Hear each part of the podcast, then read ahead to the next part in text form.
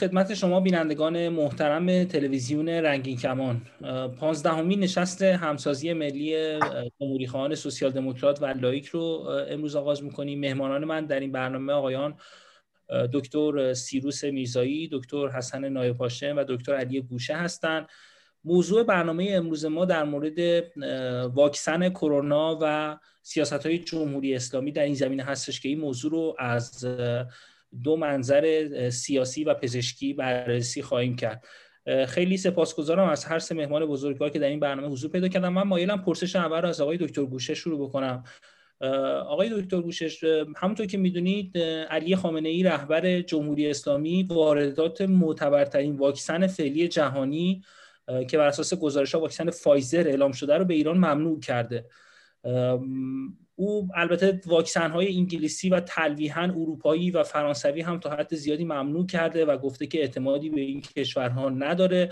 پیش از اینکه از منظر سیاسی موضوع رو بررسی کنیم به نظر شما واکسن های فایزر و استرازنکا تا چه حد از نظر علمی قابل اعتماد هستند از دعوتی کردیم خیلی سپاسگزارم و خدمت همه دوستان و خدمت شما. سلام میرسونم. درود میفرستم. آقای خامنه خب خیلی حرفایی رو می‌زنه که به حال نه وارده به اون گفت بیانی که می‌کنه که در چه موردی صحبت می‌کنه و و بیش از این هم زیاده روی می‌کنه.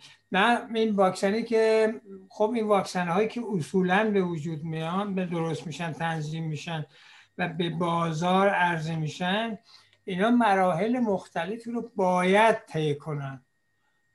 وگرنه اجازه اجازه مصرف نمی‌تونن بگیرن. بنابراین تمام این این فایزر شما فرمودید یا آسترا آسترا سنکا خب به خصوص فایزر که اصولا تمام این مراحل علمی رو طی کرده و بعد WHO هم این مراحل رو تصدیق کرده آزاد گذاشته. بعد اتحادیه اروپا هم در برای تایید این واکسن نظر داده و بنابراین به نظر من این واکسن های فایزر و سنکا اینها در حال واکسن هایی هستن که قابل استفاده هستن. من من مطمئنم که تمام مراحل اکتشافی و مراحل پزشکی رو طی کردن. به این ترتیب در این نه تنها اشکالی نمی‌بینم بلکه معتقدم که باید هر چیز زودتر در ایران واکسیناسیون انجام بگیره و واقعا این مطلب رو از جریان سیاسی حاکمین ایران نبینن. برای اینکه در اینجا مسئله مرگ و میره طرحه.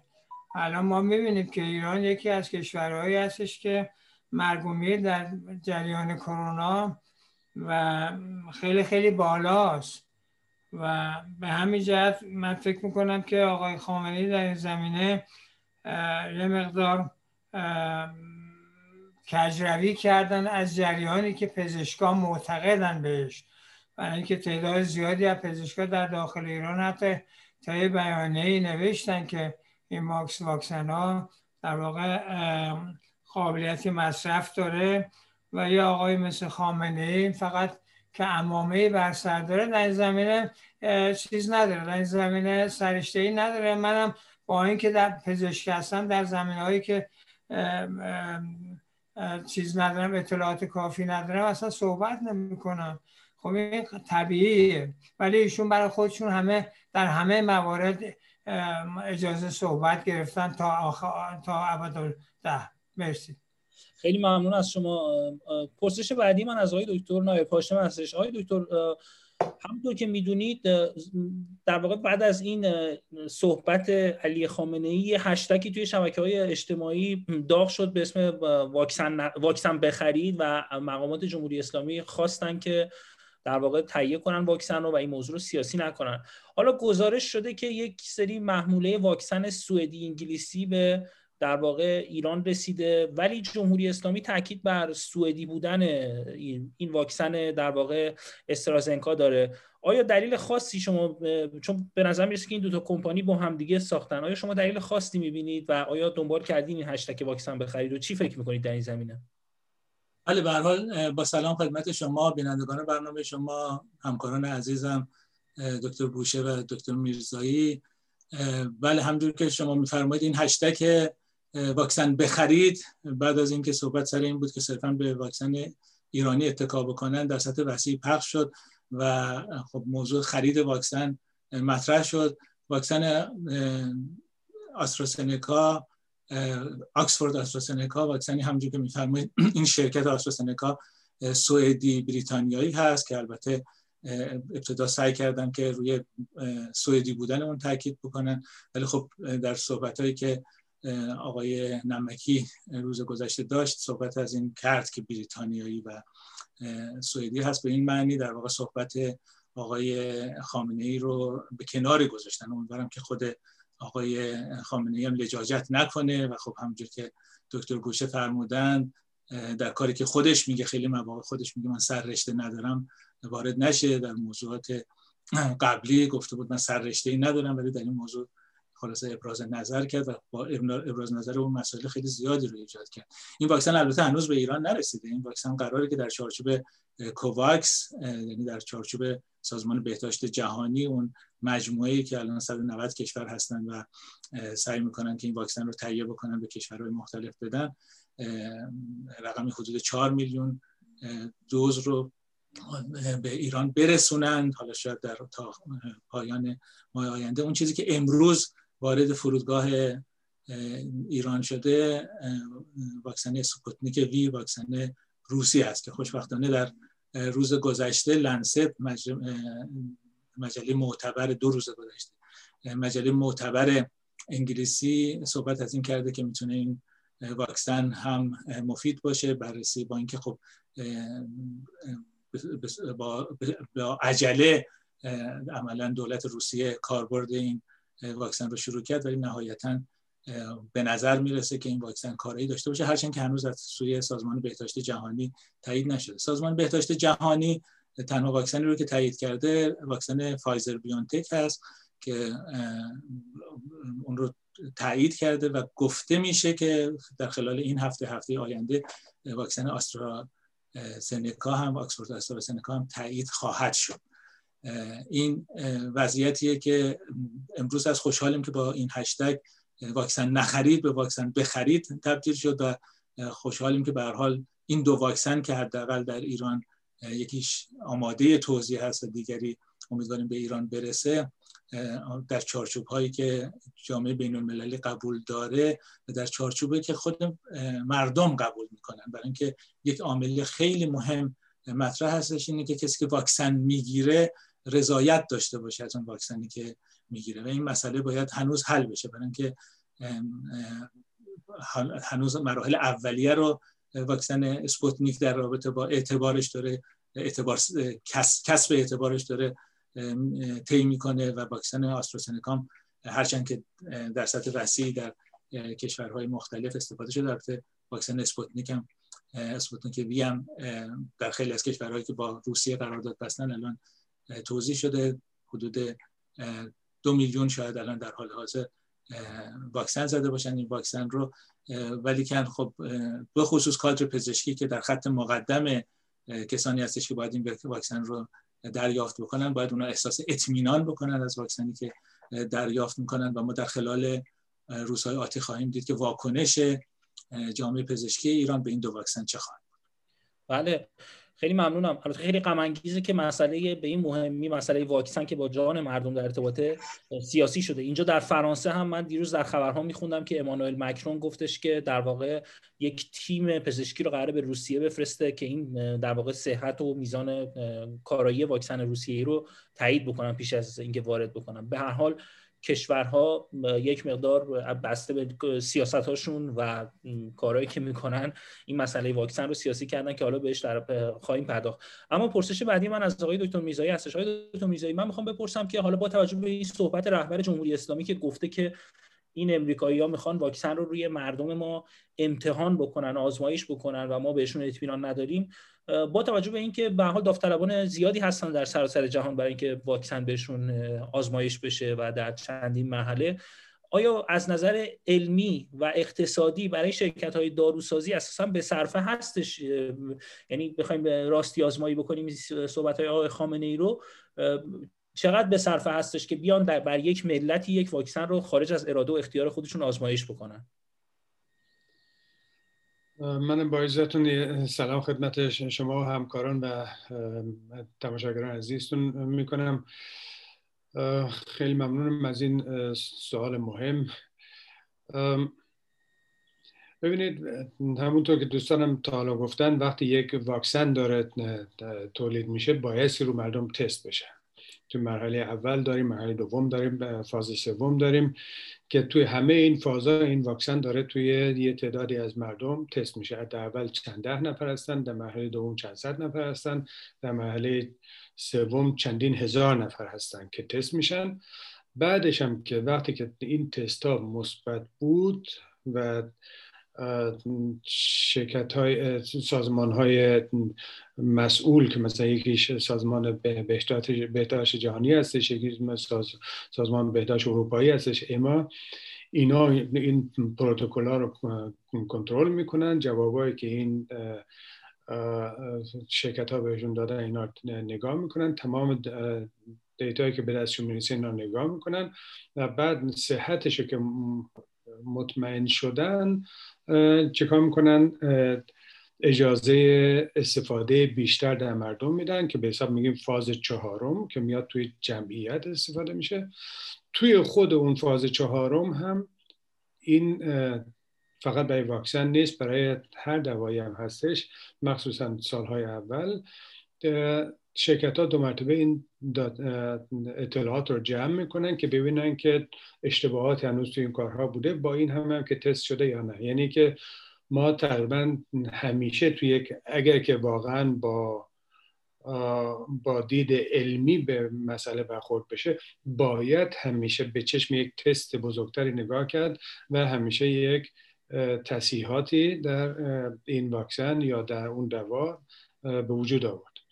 پس اینکه ایشون میگن که می‌خوان تست بکنن غیر مستقیم درسته ولی اون چیزی که ایشون میگن که می‌خوان به عنوان تست که مثل تست, تست لابوراتوری باشه نخه این کاملا اشتباه هستش حرف دروغ و به اصطلاح علمیش بگیم چرنده.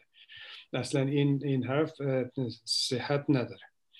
و اگر که آقای خامنه واقعا منظورشون این باشه که مردم ما نباید روشون تست بشه. نگاه بکنیم ببینیم که کدوم, کدوم واکسن اینا می‌خوان وارد بکنن. از یک طرف صحبت از واکسن سپوتنیک مال روسا هستش که همونجور که دوستانم تا حالا گفتن نتیجه اولی که اینا چاپ کردن پریروز در روزنامه معتبر لنست خیلی خیلی خوب به نظر میاد ولی هنوز باعث این اطلاعاتی که دادن و تا به حال رو اینا تست کنترل بشه و ببینن که این واقعا اونقدر مثبت هستش که بشه در جامعه استفادهش کرد یا نه. چون که اینا قرار بود حدود چهل هزار نفر تست بکنن در مرحله سوم.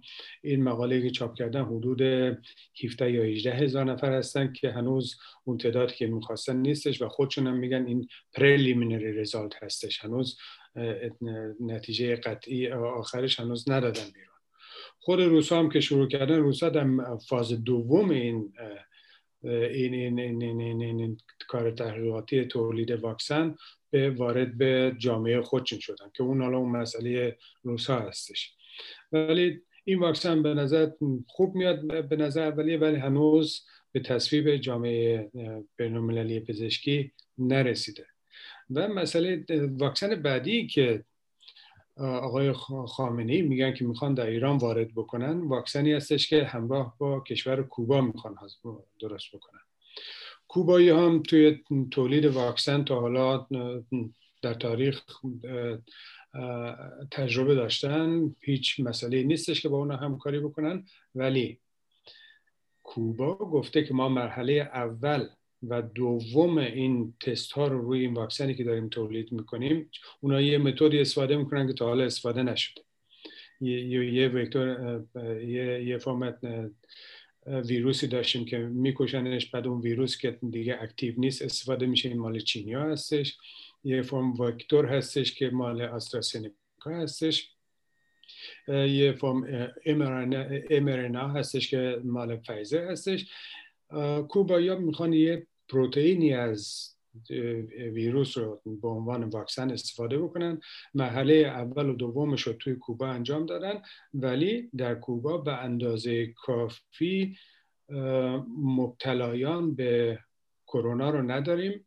به این خاطر مرحله سومش رو نمی‌تونن در کوبا انجام بدن. یک کشور دیگه لازم دارن. که این میشه گفت این تست لابوراتوری هستش که می‌خواد در ایران انجام بشه. آقای آقای خامنه ای که میگه ما نمی‌خوایم که روی ما تست بشه در حقیقت این واکسن کوبایی هستش که می‌خواد تو ایران تست بشه که دو تا شرکتی هستش. از ایران من نگاه کردم امروز شرکت شفا شفا فامد و پاستور که اینا می‌خوان این واکسن کوبایی رو در ایران تست بکنن. و یکم که شما search بکنین تو گوگل می‌بینین که شفا فامد اصلا خودش یه قسمتی از بنیاد برکته که این مال آقای خامنه‌ای و پاسداران و اینا هستش. یعنی که اینجا نه تنها مسئله سیاسی میشه بلکه مسئله اقتصادی هم میشه به اضافه دروغهایی که میگن که فایزر می‌خواد تو ما تست بکنه. نه فایزر تستاش به اندازه کافی کرده. الان من امروز نگاه کردم توی آمریکا 33 میلیون نفر تو آمریکا با فایزر تو محله استفاده در مردم تا واکسن رو گرفتن. اسرائیل نگاه بکنیم به اسرائیل که اینا انقدر بهش فوش میدن. اسرائیل 53 درصد مردمش این واکسن رو گرفتن. یعنی که فایزر دیگه احتیاج به تست لابوراتوری اصلا نداره. کسی که می‌خواد تست بکنه کوبایی هستن که در ایران می‌خوان تستشون در مرحله سوم انجام بدن. متشکرم. خیلی ممنونم. پرسش بعدی من از آقای دکتر گوشه هستش. آقای گوشه به نظرتون چرا واکسن که یه مسئله حیاتیه و با جان انسان ها در ارتباط اکنون برای جمهوری اسلامی یه مسئله سیاسی شده؟ فکر می‌کنید دلیل مخالفت جمهوری اسلامی با واردات یه واکسنی که مورد تایید مجامع پزشکی هستش چیه؟ خب همینجور که می‌دونیم در از این چهل دو سالی که از عمر این جمهوری اسلامی میگذره به چیزی که توجه نمیشه به جان مردمه. خب اگر یه آدمی که عاقل باشه بالغ باشه و بعد مطلع باشه مطلع باشه خب نمیاد چنین فتفایی رو بره که از آمریکا و انگلستان و از فرانسه و غیر و واکسن به ایران وارد نشه. بلکه نگاه می‌کنه که ببینید که این سازمان بهداشت جهانی چه نظری دارن؟ جامعه پزشکی در مقیاس جهانی و اصولا در کشورهای مختلف چه نظری دارن؟ بعد خودش باید در ایران ما به اندازه کافی پزشک حاضق پزشک مطلع داریم که بشه, بشه ازشون خواست که خب در این مورد نظر بدن. ولی خب ایشون لابد میره با طلابای قوم مشورت می‌کنه به جای اینکه بیاد با پزشکا در ایران مشورت بکنه. وگرنه خب اینا هر بچه دبستانه می‌دونه که یک فتوای اینجوری دادن به طور به طور مانوری به طور سیاسی. خب این یه جاش لنگه. اونجاش هم که لنگه اینه که اصولا مسئله مسئله حیات و ممات مردم ایران در نظر گرفته نمیشه. به نظر من اشتباه بسیار بسیار کلانیه که رژیم به خصوص آقای خامنه ای کرده و من امیدوارم که پزشکای ایران ایرانی در داخل و همچنین در خارج از کشور بتونن با فشاری که میارن این حاکمیت رو مجبور بکنن که این واکسن هایی که اجازه داده میشه در مقیاس جهانی خب در ایران هم مصرف بشه که در آمریکا سی میلیون با اینا واکسنیزاسیون میشن. خب چطور میشه تصور کرد که وقت آمریکا می‌خواد همون واکسن ها رو بیاره تو ایران و با یه فوتوفن مردم ایران رو بکشه؟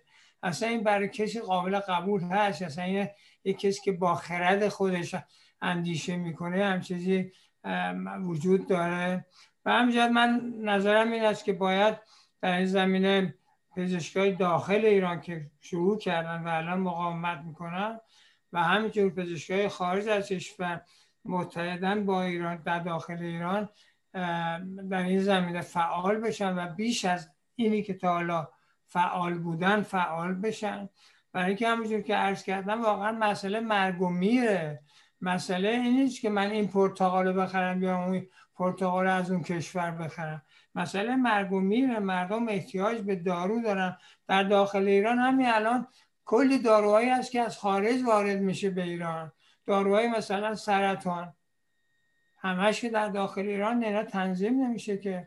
خب خیلی از این داروها کشورهای خارجی وارد میشه. بنابراین اگه قرار بشه که ما هر دارویی که احتیاج داریم بگیم نه این خوب نیست این جامعه سیاه تنشه این به ما نیش می‌زنه. خب اصلا منطقی نیست. مثلا خیلی ممنونم. پرسش بعدی من از آقای دکتر نایب هاشم هستش. آقای نایب هاشم همونطور که آقای دکتر گوشه و دکتر میزایی هم در صحبتاشون به نوعی اشاره کردن الان مسئله دیگه فراتر از مسئله فقط بهداشتی و سلامتی مسئله سیاسی شده مسئله اقتصادی شده. من دو تا پرسش دارم. اول اینکه خب الان می‌دونید که رقابت بر سر واردات واکسن زیاده. مثلا خود فرانسه به اختلاف خورده با سری کشورها به خاطر واردات و اینا. اولا که آیا این امکان وجود داره که اون فرمول ساخت واکسن در اختیار همه کشورها قرار بگیره و این تولیدات بیشتر بشه؟ یا اینکه نه اینا به عمد در واقع خود شرکت ها الان دارن یه رقابت اقتصادی می‌کنن و می‌خوان که انحصار این تولید واکسن دست خودشون باشه و اینو بتونن بفروشن که در قبالش سود اقتصادی هم بکنن. و شما بخواید از منظر اقتصادی و سیاسی بررسی بکنید چطور می‌بینید قضیه رو؟ اولا اینکه خب فرمول ساخت واکسن حالا انواع مختلف شد. دکتر میرزایی گفتن خیلی فرق نمی‌کنه. یعنی اینکه مثلا همین دو واکسنی که در ایران هست اسپوتنیک و اسپوتنیک وی و آکسفورد آسترازنکا خیلی مشابه همن. یعنی هر دو سیستم در واقع حامل رو دارن روی آدنوویروس ها و مثلا واکسن فایزر و مدرنا خیلی شبیه. از نظر در واقع تکنیک حالا البته طبیعی که مثلا مراودات تکنیکی می‌تونه داشته باشن یا یه مقدار در واقع حفظ بکنن اطلاعات خودشون ولی کن حداقل قرار هست در مورد بسیاری از این واکسن ها اینها دنبال سود نیستن. یعنی برفرض همین واکسن آستراسنکا فوق العاده ارزونه. یعنی در حدود چهار دلار همچین قیمتی داره. حالا بعضی هم مثل مثلا مدرنا یه مقدار گرونتر هست ممکنه که یه مقدار سود اقتصادی مطرح باشه. ولی که به طور کلی در رابطه با واکسن به طور مشخص بسیاری از سازندگان تولید کنندگان اعلام کردن که دنبال سود اقتصادی نیستن. در این حال هم که خب می‌دونید که در همون کوواکس که صحبت کردیم بعضی از مجمع های بین المللی خیریه مثل بنیاد بیل گیت سعی کرده که خب کمک جدی بکنه که بتونه به کشورهای دیگه برسه. اصلا کلا اساس سازمان بهداشت جهانی برای این هستش که واکسن کووید 19 یک کالای عمومی حساب بشه کالای جهانی عمومی. مثل مثلا هوا که ما ازش صحبت می‌کنیم هوا رو کسی بسته بندی نمی‌کنه علل قاعده بفروشه. بنابراین وقتی از کالای عمومی بین جهانی صحبت می‌کنیم قرار هست که چنین باشه. البته کاملا چنین نمیشه. مشکل نگرانی که وجود داره در مورد در واقع ملیگرایی واکسنی یعنی در حال حاضر ما با این مشکل مواجه هستیم که در جهان سومی که داریم صحبت می‌کنیم از جمله در مورد ایران این سیستم کوواکس که ایجاد شده هنوز نتونسته یک واکسن رو تولید بکنه. امیدش این هست که توضیح بکنه. امیدش این هست که در پایان این ماه ماه فوریه بتونه به بسیاری از کشورها برسونه. کشورها در وهله اول می‌خوان مسائل خودشون رو حل بکنن.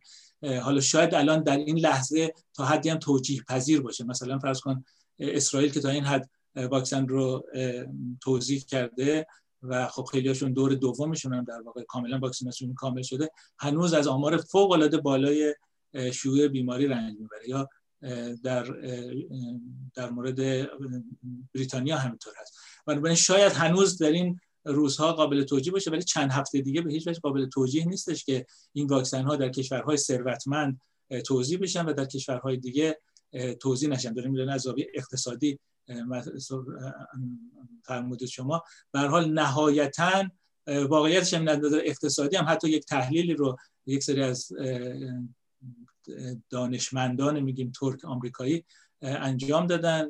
اخیرا در سازمان بهداشت جهانی هم منعکس کرد که از نظر اقتصادی هم به نفع نیست. وقتی که تمام جهان با همدیگه نتونه این پاندمی رو از بین ببره. اینکه در فرض کنید کشورهای صنعتی کشورهای پیشرفته توسعه یافته این بیماری از بین بره ولی در آفریقا بمونه مثلا یا در بخشی از آسیا بمونه خب مجددا این به کشورهای دیگه خواهد رسید و مشکل در واقع مشکل جهانی که با هم دیگه حل کنیم بنابراین تو زاویه علمیش همونجوری گفتم وقتی که تقریبا میشه گفت از اون ابتدا ژنوم ویروس در اختیار قرار گرفت و حالا که بسیاری از مراکز دنیا روی واریانت های جدید روی نمونه های جدید دارن کار می‌کنن و باز ژنوم اونا در اختیار می‌ذارن از نظر اون داده های علمی و اینکه خب سیستم تکنیکی که تولید می‌کنن خیلی تفاوت نداره. نتایج هم همینطوره. یعنی مثلا فرض کنید نتایجی که گرفته شده در مورد آکسفورد آسترازنکا و اسپوتنیک وی تا حد زیادی نتایج هم می‌بینیم یکیه. یعنی اینا همه نشون میده که زاویه علمیش خیلی مطرح نیست. یه مقدار شاید ظرایفی از نظر مثلا تکنیکی بعضی داشته باشن ولی از اونجایی که خود اونها هم اعلام می‌کنن عمدتا هدفشون اقتصادی نیست. حالا ممکنه که یه بخشیش هم کاملا با صداقت برخورد نکنن. ولی واقعیت اینه که حداقل از قیمت خیلی از واکسن ها ما متوجه میشیم که خیلی مسئله اقتصادی پشت این قضیه نیست.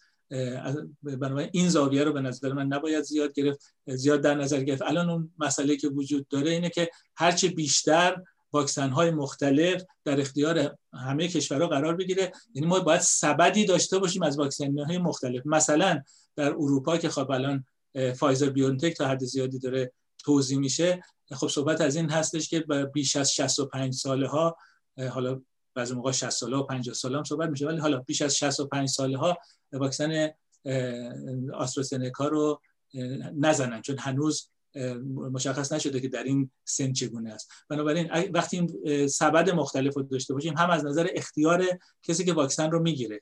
کادر پزشکی ایران اگر که تردید داره در رابطه با اسپوتنیک وی خب نباید بگیره. کسی که نمی‌خواد یه واکسن رو نگرانشه که نمی‌تونیم در واقع به از نظر زاویه حقوق بشری قضیه هم نگاه بکنیم نمیشه که به او رو تحمیل کرد که اون واکسن رو بگیره. ولی ممکنه یه واکسن مشابه و مثلا بگیره. یا برعکس کسی ممکنه واقعا مثل آقای خامنه‌ای خیلی بدبین باشه به خلاصه دنیای غرب به قول دکتر گوشه داروها رو بگیره. داروهای مثلا ضد سرطان و خیلی داروهای معمولی رو بگیره یا اطرافیان خودش رو به بریتانیا بفرسته برای معالجه. ولی خب در مورد حالا واکسن یه سری ملاحظات داشته باشه. خب در اون صورت واکسن روسی رو با تیب خاطر میپذیره بنابراین میشه یه همچین اختیار رو به او داد و به اضافه اینکه ما هنوز نمی‌دونیم که در گروه های مختلف سنی در جنسیت زن مرد در مورد مثلا فرض کن بیماری های زمینه کدوم واکسن ها بیشتر تاثیر می‌ذارن کدوم کمتر می‌ذارن. هنوز علم به اونجا نرسید. هنوز این تفکیک ها, تفکیک ها صورت نگرفته. فعلا واکسن به مقدار زیاد در اختیار همه قرار بگیره سبد متنوع باشه. همونجور که خب شما سبد میوه پذیراییتون باید متنوع باشه. سبد واکسن در هر کشور هم باید متنوع باشه تا کسی بر مبنای نیاز خودش یا بر مبنای تمایل خودش بشه واکسن رو بگیره. به طوری که ما بتونیم به اون رقم بالایی برای ایمنی جمعی برسیم. برای اینکه الان دیگه با این واریانت های جدید با این نمونه های جدید که الان وجود داره بحث در مورد اینکه 70 درصد مردم مثلا واکسینه بشن کافی است نیست. بحث سر 80 تا 85 درصد هست.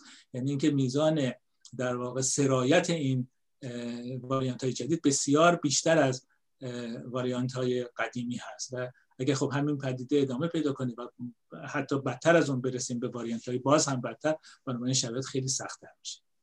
خیلی ممنونم. آقای دکتر میرزایی الان یه سری کشورها واکسیناسیون شروع شده به حال ولی میزان ابتلا مثلا من اخبار فرانسه رو خب مرتب دنبال می‌کنم از ابتدای ژانویه بیشتر شده. البته همونطوری که آقای دکتر نایب هاشم گفتن حالا قبلا 70 درصد من هم شنیده بودم ولی حالا 80 85 درصد ظاهرا باید واکسینه بشن تا اون ایمنی عمومی به وجود بیاد. اما با توجه به این ویروس های جهش یافته یا تکامل یافته ای که الان مثلا ویروس بریتانیایی اومده و یه سری ویروس هایی که حالا همین ویروس کرونا خودش رو باز تولید می‌کنه شما چشم انداز تولید و توزیع و به چه صورت می‌بینید؟ فکر می‌کنید مثلا تا چند ماه دیگه ما به ایمنی عمومی برسیم و تولید در سطح جهانی کافی باشه که همه بتونن ازش استفاده کنن؟ بستگی به واکسنش داره. واکسن فایزر و مدرنا اینا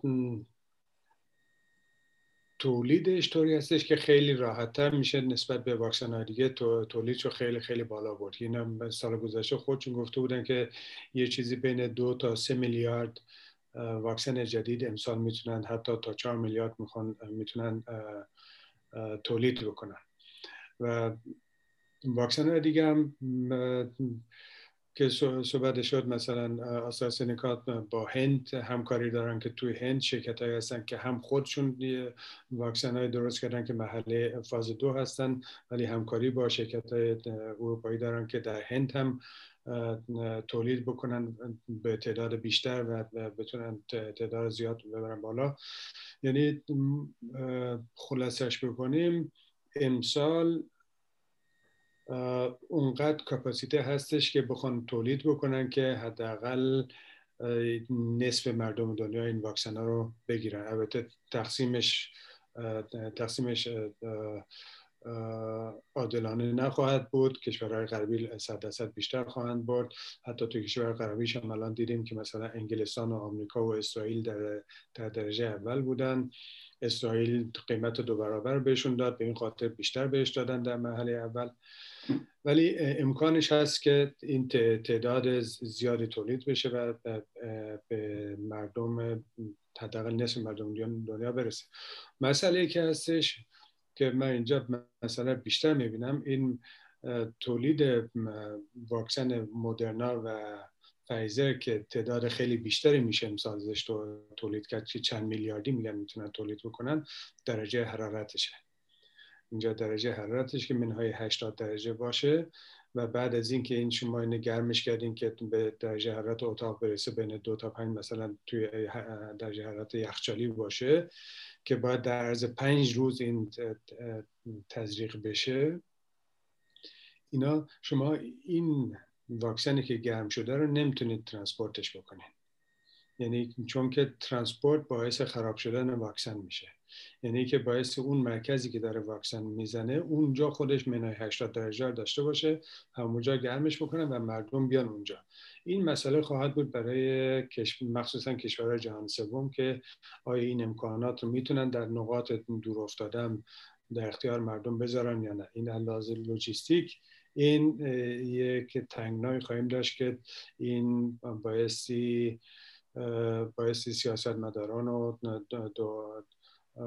پزشکان و جامعه جامعه علمی با همدیگه همکاری کنن و راهاش از همین الان باید فکرش بکنن که چطوری اینا رو ما پخش بکنیم و به, به توده مردم برسونیم. ولی متاسفانه متاسفانه چون بحث ما الان راجع به ایران هستش متاسفانه ایران می‌خواد بره به طرف اون واکسن کوبایی که اون میگم قبل از تابستون به اندازه کافی نخواهد بود. تازه تا تابستون باید تستا رو انجام بدن. حداقل ما دو سه ماه لازم داریم که تازه تا بیاد از موقعی که رسید به ایران چل پنجاه هزار نفر تست بکنن ببینن که اصلا جوابش چی هستش. یعنی که به ایران فکر کنیم فکر, فکر نکنم که ما به ده درصد مردم بتونیم تا پاییز واکسن بزنیم و با توجه به این که ویروس شما فقط یه مثال کوچک بزنم از ویروس آنفلانزا ویروس آنفلانزا شما امسال یه واکسن می‌زنید سال دیگه باید یه واکسن جدید بزنید چون که موتیشن کرده دیگه اون ویروس قبلی نیستش. الان این ویروس های جدید هم که موتیشن های اومده فرم آفریقا جنوبیش فرم انگلیسیش هنوز مطمئن نیستیم که این واکسن ها بتونه به اونا تاثیر بکنه یا نه. یعنی که ما یک مسابقه داریم با زمان. هر چی زودتر جلوی توس ترویج بیشتر ویروس رو بگیریم خیلی زودتر هم جلوی این ترویج این فرم موتیشنش رو بگیریم یعنی ما واقعا یه جنگ با زمان داریم. به این خاطر اشتباه بزرگی می‌کنن سیاستمداران ایران در صدر اون آقای خامنه ای که به واکسن هایی که الان تایید شده هستن به اینا پشت بکنن و بخوان بخوان برن تازه واکسن های جدید در ایران تست بکنن. این واقعا جنایت علیه مردم ایرانه. خیلی ممنونم. پرسش آخری که می‌خوام بپرسم در همین زمین است از هر سه مهمان بزرگوار در واقع مسئله رو می‌خوام از زاویه سیاسی بررسی کنیم. اول از آقای دکتر گوشه می‌پرسم. آقای دکتر به هر حال جمهوری اسلامی کار خودش رو می‌کنه و کاری هم به حرف دیگران نداره. یادم پارسال اعتراضات آباما خب به حال رژیم بر اساس گزارش های منابع مثل رویترز در سه روز 1500 نفر رو در خیابان ها کشت. و اعتراضات رو سرکوب کرد. بعد کرونا جز اولین کشورهایی که سر در اومد ایران بود. نشون می‌داد که حالا بر اساس نظر کارشناسان مستقل خیلی راحت اجازه دادن که وارد کشور بشه و همه گیری بشه چون از این طریق دیگه مردم رو می‌تونستن از خیابونا جمع بکنن. اونها کار خودشون رو می‌کنن. پرسشی که من از شما دارم اینه که فکر می‌کنید که حالا هم جامعه پزشکان و همین که اپوزیسیون و مردم ما باید چیکار بکنیم در مقابل این تصمیمات و این رفتارهای جمهوری اسلامی که به هر حال در مورد مثلا در همین زمینه واکسن فکر کنید پزشکا در داخل ایران یا اپوزیسیون در خارج از کشور یا خود مردم چه کار یا چه کارهایی باید انجام بدن که به سلامتشون کمک بکنه؟ سوال بسیار جالبیه.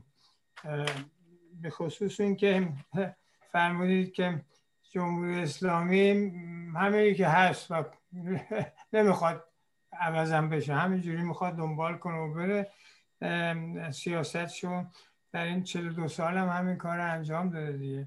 بنابراین میمونه وظیفه برای اپوزیسیون در مجموع و اخشار مختلف مردم سندیکاها. مثلا فرض کنید شما فرمودین پزشکان. خب پزشکان الان در مورد واکسنیزاسیون در ایران نقش خیلی خیلی مهمی رو می‌تونن بازی بکنن و پزشکای خارج از کشور هم همینجور به عنوان نیروی کمکی به اونا. بعد برای مردم توصیح بدن که آقا جان این مسئله همونجور که من قبلا مرز کردم مرگ میره. مسئله این که من از کی بدم میاد از کی خوشم میاد نیست. با توجه به این که خود این آقایون سوار اتومبیل میشن که در خارج از کشور درست میشه. اصلا کلی از فناوری هایی که در ایران وجود داره از خارج از کشور آمده به ایران. چطوری رفت مثلا یه واکسنی که می‌تونه این همه مردم رو بکشه؟ وقتی دفعه قلقم میشه. خب این نه منطقیه نه خردمندانه است نه هیچ. به نظر من تکلیفی که برای اپوزیسیون و تمام گروه های مختلف در اپوزیسیون ایران جلو روشون وجود داره این است که باید صرف نظر از تمام اختلافاتی که می‌تونن با هم دیگه داشته باشن. از این جهت میگم می‌تونن. برای اینکه بعضی از چیزها هست که ما می‌تونیم ازش صرف نظر بکنیم. در از این حداقل 42 سال گذشته یه مقدار زیادی تجاربی در این زمینه ما به دست آوردیم. بنابراین یکی از یعنی تنها راهی که میشه در این زمینه پیشنهاد کرد این است که نیروهای اپوزیسیون گروه های مختلف اینها باید یه دفعه چه بخوان چه نخوان. یعنی اگه بخوان که این رژیم بره. باید دور هم جمع بشن.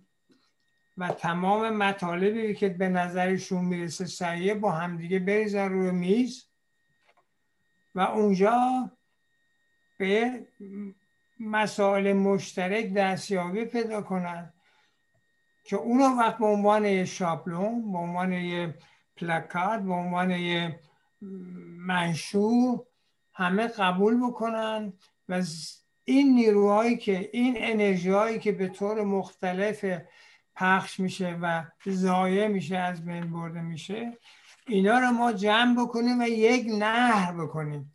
یک نهر بزرگ که سیل آساب باشه که بیاد تمام این جریان هایی که به این شکل بنا کردن آخونده و اینا از بین ببره و واقعا وقت بشه در پرتو یه همچین همدلی و همراهی و همکاری میشه او وقت این توقع رو داشت یا اطمینان داشت که این رژیم که الان دارای ریزش بسیار بسیار سنگینی است که این رژیم فرسوده و فرسوده تر بشه و بعد بره از بین بره از بین بره و بعد نیروهای دموکراتیک بتونن با انتخاب مجلس مؤسسان تصمیم گیری در مورد قانون اساسی آینده ایران اینا و بعد نوع حکومت ایران تصمیم گیری بکنن و بعد از این همه مدت که ملت ایران چه در گذشته و در چه زمان حال این همه مشقت و اشرافات و مجبور بوده تحمل بکنه یه روز بالاخره این خورشید برای این مردم ایران هم بتابه. من تنها که فکر می‌کنم این است و این است که به خصوص روی سخن من با رفقایی است که مسنن یعنی رفقای همسن سال من که ما از گذشته کار کردیم و یه مقدار نسبت به هم شاید شاید ناراحتی هایی داشته باشیم. اینا رو واقعا همه رو بریزیم دور از مغزمون خارج کنیم. برای اینکه مسئله که جلوی پای ما هست اهمیتش بیش از اون چیزیست که ما فکر می‌کنیم. که ما باید در این جهت قدم بذاریم واقعا دینی که نسبت به مردم ایران داریم در این زمینه ادا کنیم. مرسی. خیلی ممنونم. آقای دکتر رونای پاشم شما هم به جز فعالیت پزشکی سالهاست که فعالیت های حقوق بشری هم دارید. شما چی فکر می‌کنید؟ فکر می‌کنید که وظیفه مردم و اپوزیسیون یعنی حالا چه در داخل کشور چه در خارج کشور چی هستش و در این شرایط ما باید چیکار بکنیم که وضعیت بهتر بشه؟ حالا چون بیشتر در رابطه با کرونا و این موضوع صحبت می‌کنیم خب صحبت سر این شد که آقای نمکی که وزیر بهداشت هستن گفتن که آقای خامنه ای پدر خانواده است و خب بالاخره هرچی او بگه حتما صلاح دید مملکت برای اون هست و باید اون رو اجرا کرد. بحث سر اینه که خب این پدر برای ما پدری نکنید. بحث سر اینه که با یعنی تو صحبت های دکتر گوشن بود به طور مشخص در واقع مردم بتونن از میان خودشون فرد یا افرادی رو طرح بکنن مطرح بکنن و اونها به حال در پیوند واقعی با مردم نه به صورت در واقع با رابطه پدر سالارانه بلکه با رابطه دموکراتیک بتونه با استفاده از نظر کارشناسان کار رو بتونه پیش ببره. الان به طور مشخص ما به زودی انتخابات ریاست جمهوری رو داریم. انتخابات ریاست جمهوری که مثل انتخابات پیشین همش فرمایشی بوده همش نمایشی بوده. این یکی هم چنین هست و خب در چارچوب این انتخابات فردی انتخاب خواهد شد در اون در اون انتخابات اونها که شخص اول نظام نیست شخص دوم نظام. اگه ده حد اکثر شخص دوم نظام چون مثلا در زمان رفسنجانی صحبت سر این بود مثلا آقای خاتمی اومده بود آیا شخص دوم نظام یا شخص سوم نظام بنابراین یه همچین موقعیتی در چنین موقعیتی هر فردی که باشه حتی بهترین افراد هم باشن باید نهایتا اقدامات خودش رو با کسی که از او قدرتمندتر هست و آقای خامنه ای تنظیم بکنه وزراش رو باید اون انتخاب بکنه. تجربه که داشتیم به قول آقای خاتمی از یک تدارکچی بیشتر نخواهد بود. بنابراین من به سهم خودم با دوستانی انتخابات موازی رو پیشنهاد کردیم انتخابات مجازی با رأی الکترونیک رو پیشنهاد کردیم. شخصیت های برجسته مثل خانم انتصاری آقای کوروش زعیم آقای مهدوی فر و آقای حسن امین فعلا به این مجموعه پیوستن. برای اینکه خب در مقابل اون انتخابات فرمایشی نمایشی ما بتونیم انتخابات آزاد سالم منصفانه و شفاف رو بتونیم مطرح بکنیم. حالا تا چه حد بشه این ساختار رو ساخت بحث دیگه است. ولی به حال اینکه در چارچوب نظام های معمول در دنیا چگونه برخورد میشه این رو بتونیم تو جامعه ارائه بدیم. من به عنوان مدافع حقوق بشر فکر می‌کنم که دفاع از حقوق سیاسی هم مطرح هست وقتی که ماده 21 اعلامیه جهانی حقوق بشر از مسئله انتخابات از مشارکت سیاسی به صورت انتخابات صحبت می‌کنه. وقتی ماده 25 میثاق بین المللی حقوق مدنی و سیاسی از این صحبت می‌کنه ما هم ما مدافعان حقوق بشر هم باید این حق سیاسی رو به رسمیت بشناسیم و ببینیم چگونه در جامعه ما می‌تونه این حق تامین بشه. این به این معنیه که انتخابات فرمایشی نمایشی موجود ترد بشه.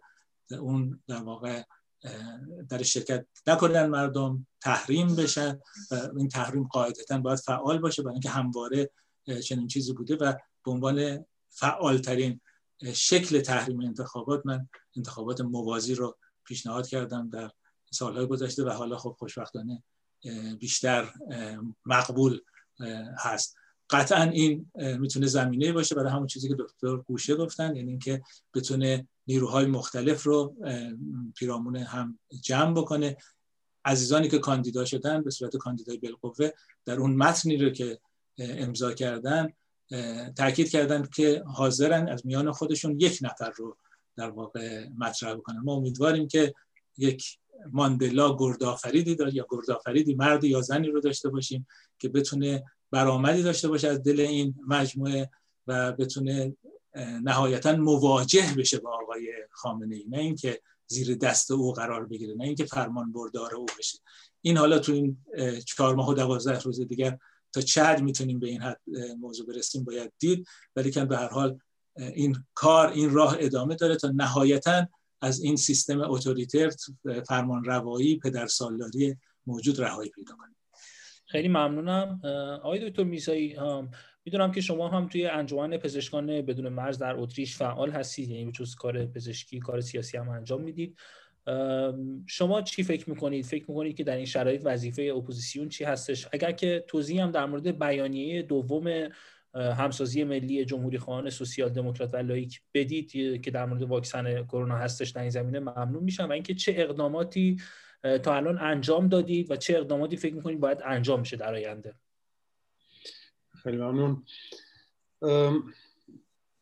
در رابطه با اعلامی اول من صحبت کوتاه بکنم که ما از طرف سازمان همسازی برای جمهوری سوسیال دموکراتیک لایک و از طرف پزشکان مدافع حقوق بشر و کمیته کمیته مدافعان حقوق بشر در وین اعلام یه اعلامی از طرف اون دو تا گروه از طرف گروه جمهوری خواهان اومد بیرون ولی تقریبا به یک متن بود و اونم این بود که ما پشتیبانی می‌کنیم از خواسته های جامعه پزشکی ایران برای خریدن واکسن هایی که مورد تایید جامعه های بین المللی علمی دنیایی هستند مثل فایزر مثل مدرنا مثل آسترازنکا. و مخالف ترد این واکسن ها هستیم از به خاطر دلایل سیاسی اقتصادی مذهبی از طرف بخصوص آقای خامنه ای که به هیچ وجه با این حرفی که زده بود مردم ایران و صلاح مردم ایران در حرفش اصلا نبود. این این خلاصه این مطلب بود و باید بگم که الان هم اپوزیسیون هم مردم ایران یک وظیفه دارن. هر دوتاشون باید صداشون رو بلند کنن. جامعه مدنی الان باید صداش بلند کنه اپوزیسیون باید صداش بلند کنه هر کدوم از کانال های خودش. اپوزیسیون مثل ما مثلا اعلامیه دادیم بیرون. خیلی ممنون که شما همچین جلسه می‌ذارین در این رابطه صحبت می‌کنیم. این کارهایی که باعث الان مدام انجام بشه و از داخل ایران هم این دیگه مسئله سیاسی نیستش که بخوام بگن مرگ و فلانی خاتمه با فلان چیز اینجوری. بلکه مردم بایستی برای سلامتی خودشون صداشون رو بلند کنن.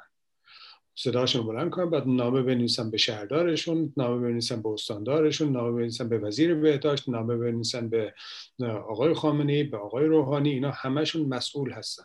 به تمام مسئولینی که می‌تونن. تلفن بکنن نامه بنویسن فاکس بزنن ایمیل بنویسن بگن ما واکسن هر چه زودتر واکسن برای سلامتی خودمون خانوادهمون جامعهمون می‌خوایم. تا جامعه مدنی حرکت خودش نکنه کسی بهش نمی‌تونه کمک بکنه. اپوزیسیون دستش خیلی کمتر از و تاثیرش خیلی کمتر از از حرکتی از خود جامعه مدنی می‌تونه انجام بده. ما از, از اینجا کارهایی که می‌تونیم انجام میدیم. در رابطه با در رابطه با جامعه پزشکی ایران هم هستیم. اگر که خبری اومد که فلان شرکت فلان شرکت به ایران نمی‌خوان به دلایل مختلف واکسن در اختیار ایران بگذارن با ما تماس بگیرن ما از اینجا با با سازمان های بین تماس می‌گیریم و به اونها شکایت می‌کنیم. یک مثال براتون بگم.